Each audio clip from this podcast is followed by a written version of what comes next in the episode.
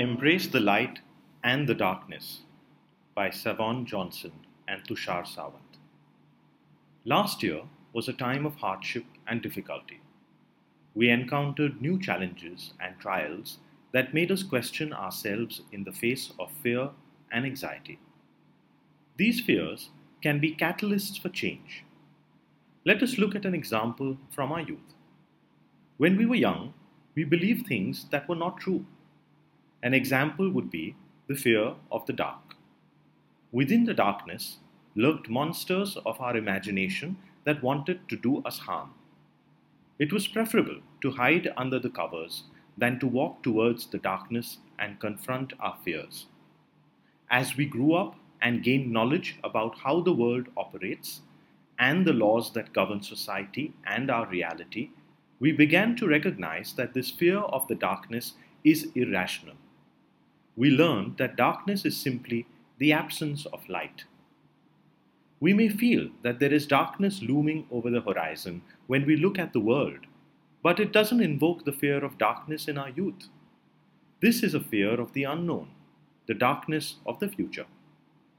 We observe that the world is chaotic, irrational, and moving at a pace that can make it difficult to catch your breath and reflect on how you are living your life.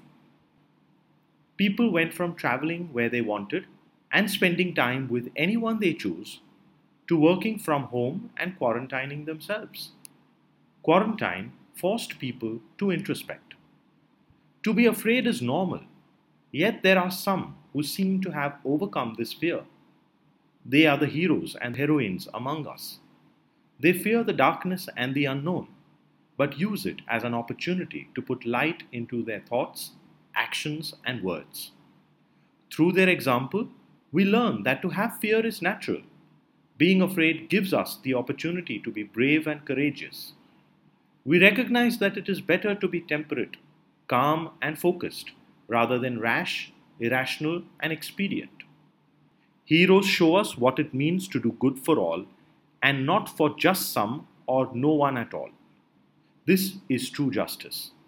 Let us look at Socrates. We do not know if Socrates was afraid when he decided to take his life. We can only reflect on what we might have done in that situation.